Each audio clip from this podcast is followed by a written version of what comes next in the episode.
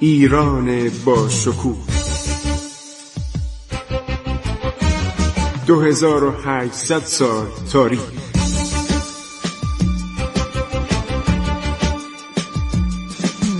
عبور از تاریخ.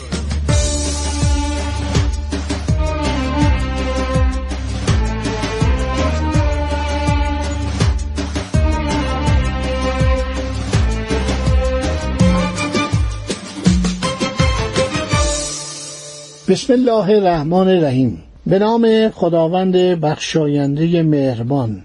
من خسرو معتزد هستم. به شما درود میفرستم. شنوندگان عزیز براتون صحبت می‌کنم از تاریخ گذشته ایران. قسمت هایی که کم گفته شده و مردم نمی‌دانن. علاقه هم ندارن. برای که ما اینا رو با در دسترسشون بذاریم نمی‌ذاریم. این تاریخ واقعا خواندنیه. ببینید چه اتفاقاتی افتاده. چه مشکلاتی بوده.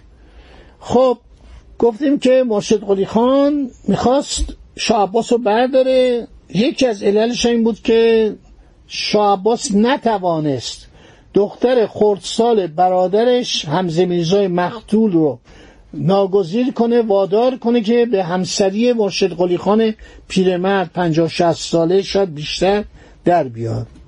مرشد قلی خان می‌خواست یکی از برادران عرض شود که شاه رو مثل مثلا همون ابو طالب میرزا به تخت سلطنت برسونه. ابو طالب میرزا و تحماسب میرزا که پسران شاه محمد مخلو بودن. شاه عباس هم دستور میده اینا رو ببرن ورامین. میگه لازم نیست. بعد شاه عباس فکر می‌کنه که من این مرشد قلی خان رو باید بردارم. این اگر بر سر کار باشه بلایی سر من میاره. در راه خراسان به دستیاری میرزا محمد وزیر سابق برادرش ابو طالب میرزا از میان امیران و قورچیان قورچیان یعنی اصل ادار. نظامی های اصل مسلب تیر و کمان و شمشیر می‌گفتن قورچی. قورچیان قزلباش چهار تن به نام امت بی که قراسالوی کوشک اغلی استجلو. توجه می‌کنیم. قرا حسن بی که چاوشلو. علاوردی بی که زرگر باشی. محمد بی که ساروخچی باشی که از مرشد قلی خان آزرده و ناراضی بودن به کشتن او برانگیر سوگندشون داد. صداشون کرد توی جلسه ای. گفت شما هر کدومتون که مرشد قلی خان رو بکشید من مقام اونو به شما میدم. میشید وکیل و سلطنه. حکومت مشهد همدان اصفهان قزوین رو عرض شود که به شما میدم. براتون گفتم ایران آدم تجزیه است. این ایرانی که ما داریم از از این صحبت می‌کنیم جنوبش که مال دولت پرتغاله که بعدم اسپانیا میاد شریک میشه. تمام مشرق ایران دست ازبکانه. ترکان عثمانی هم که قفقاز رو گرفتن گرجستان گرفتن گنجه شروان بادکوبه همینطور اومدن تا تبریز و ارومیه تا حتی لرستان گرفتن. حالا دیگه چیزی نمونده. یه کشور تیکه تیکه یه کشور واقعا وصله و میگه که من حکومت مشهد همدان اصفهان قزوین رو به کسانی که با او در این کار معاونت کنن بسپرم. هنوزم فکر نمی کنم خراسان برگشته بود اون زمان. دست ازبکان بود.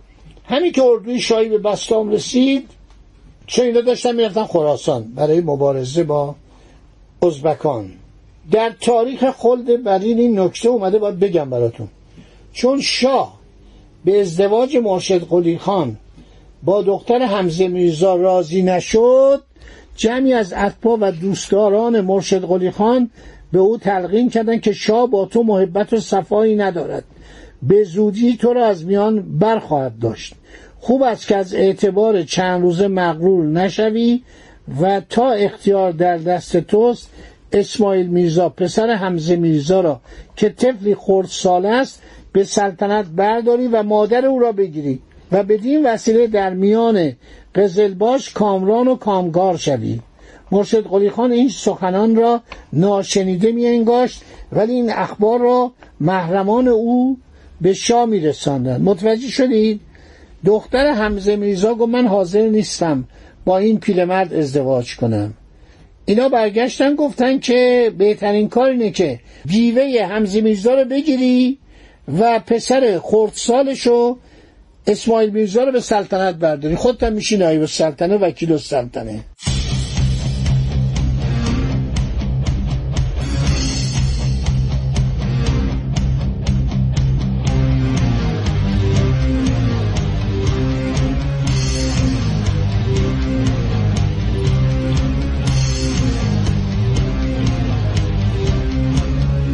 همه جمع میشن. این چهار نفر.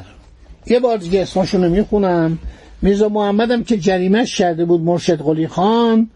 هر شود اینا رو جمع می‌کنه. امت بی که قراسالوی کشک اغلی استاجلو. قرا حسن بی که چاوشلو. علاوردی بی که زرگر باشی محمد بی که ساروخچی باشی. شاه میگه کسانی که بکشن مرشد قلی خانو حکومت مشهد همدان اصفهان یا قزوین رو به اونا میدم و اون کسی که پیش قدم بشه من او رو وکیل و سلطنه می‌کنم. همین که اردوی شاهی به بستام رسید شبی که نوبت کشیک که خرگاه سلطنتی با آن چهار نفر بود افسر کشیک بودن. شاه صحبت و مکالمه را با مرشد قلی خان چندان ادامه داد که خان را خواب گرفت. در چادر شاهی بر بالشی تکیه زد و به خواب رفت. شاه بیدرنگ از چادر بیرون آمد. بر حسب مواضعه سرداران را خبر کرد. آن چهار جوان به دستور شاه با تیغهای برهنه یعنی شمشیر لخت به درون خرگاه شاهی در آمدن یعنی خیمگاه از دیدن مرشد قلی خان بیمناک در انجام کار او سوز شدن این صورتش اون لباسش اون کلاخودش اون نمی‌دونم خفتانی که به تنداش اون زرهش اون چکمش اون قد و قامت بزرگ اینا وحشتناک بود دیگه. شاه ایشان را مردد و لرزان دید. گفت یا زودتر کارش را تمام کنید یا بیدارش خواهم کرد تا شما را با تیغهای برهنه ببیند و جملگی را گردن زند. و بدین نصب مرشد قلی خان نزدیک شد. سران ناچار پیش آمدند سرداران. مرشد قلی خان بر پشت خفته و دهانش باز بود. امت بیگ پیش دستی کرد و با شمشیر چنان ضربتی بر دهان او زد که تا نزدیک حلقومش دریده شد. خان از آن ضربت سراسیمه از خواب برجست و به با خواست. ولی قرا حسن تیغ دیگر بر کتفش زد. از آن ضربت بر زمین افتاد. اما باز برخواست و به صورتی دهشتانگیز از خرگاه بیرون دوید. با زبان بریده فریاد می‌زد و خون از خلقومش فرو میریخت. بدین صورت تا نزدیک چادر استبل شاهی پیش رفت. در آنجا رئیس استبل که به مهتر کوچک معروف بود به اشاره شاه میخکوبی بر سرش کوفت و چون از پای درآمد با ضربت دیگری مغزش را با خاک و خون درآمیخت. این توتیگر بزرگ بود. همه میکش سر می‌برید. دستور اعدام می‌داد یک دفعه اینطور یعنی این آدم کشا جنایتکارا در تاریخ سرنوشت بسیار شومی دارند. سپس به فرمان شاه به وسیله جارچیان کشته شدن او را به همه اهل اردو خبر دادند. همان شب جمعی از اتباع و نزدیکان او را هلاک کردند. ابراهیم خان برادر مرشد قلی خان نیز از حکومت مشهد معزول شد و به هلاکت رسید.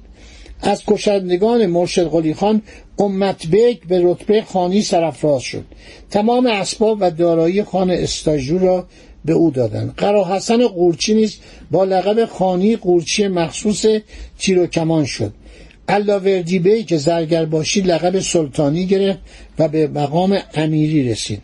محمد بی که ساروخچی به داروغگی اصفهان منصوب شد. میرزا محمد نیز به منصب عالی وزارت اعظم نائل آمد و بار دیگر اعتماد دوله شد.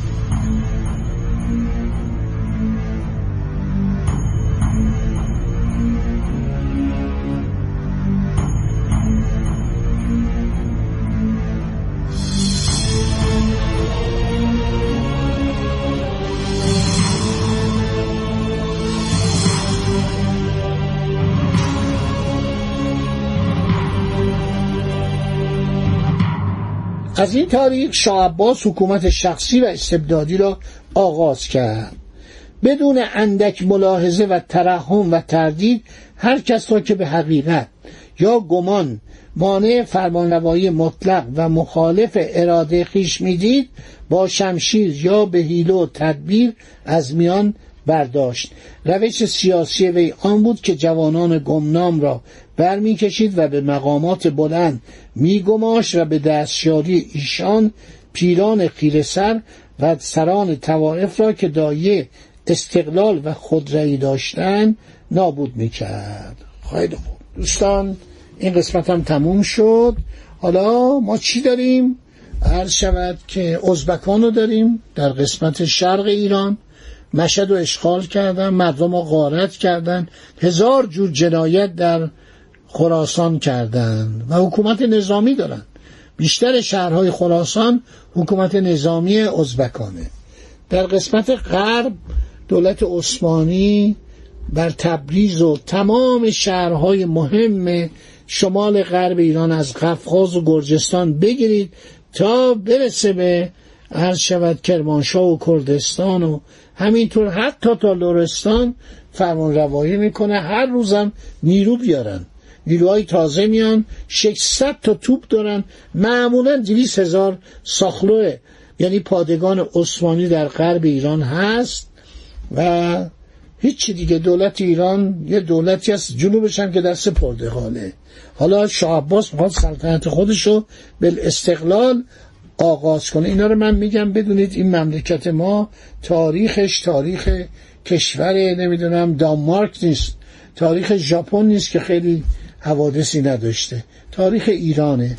پر از حادثه پر از شر پر از آزمندی بیگانگان پر از نادانی و جاه طلبی افراد کوته فکری که می‌خوان بر مسند بالا بنشینن و حاضرن به هر معامله تن در دهن. این مسائل گفتم گیلان حاکمی داشته خانه احمد گیلانی مکاتبه مستقیم می‌کرده با استانبول. و سفیر میفرستاده به دربار استانبول یا به دربار سن پترزبورگ. خدا نگهدار شما تا برنامه بعد. وطنم ای شکوه پا بر در دل انتحار دوران ها کشور روزهای دشوار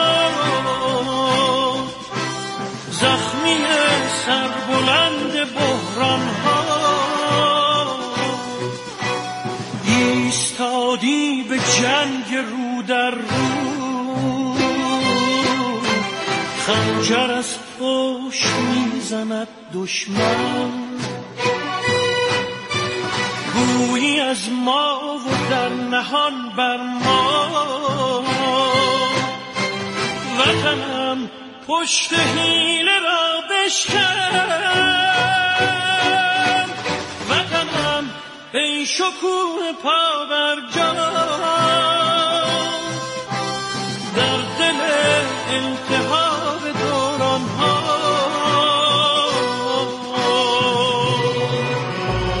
عبور از تاریخ.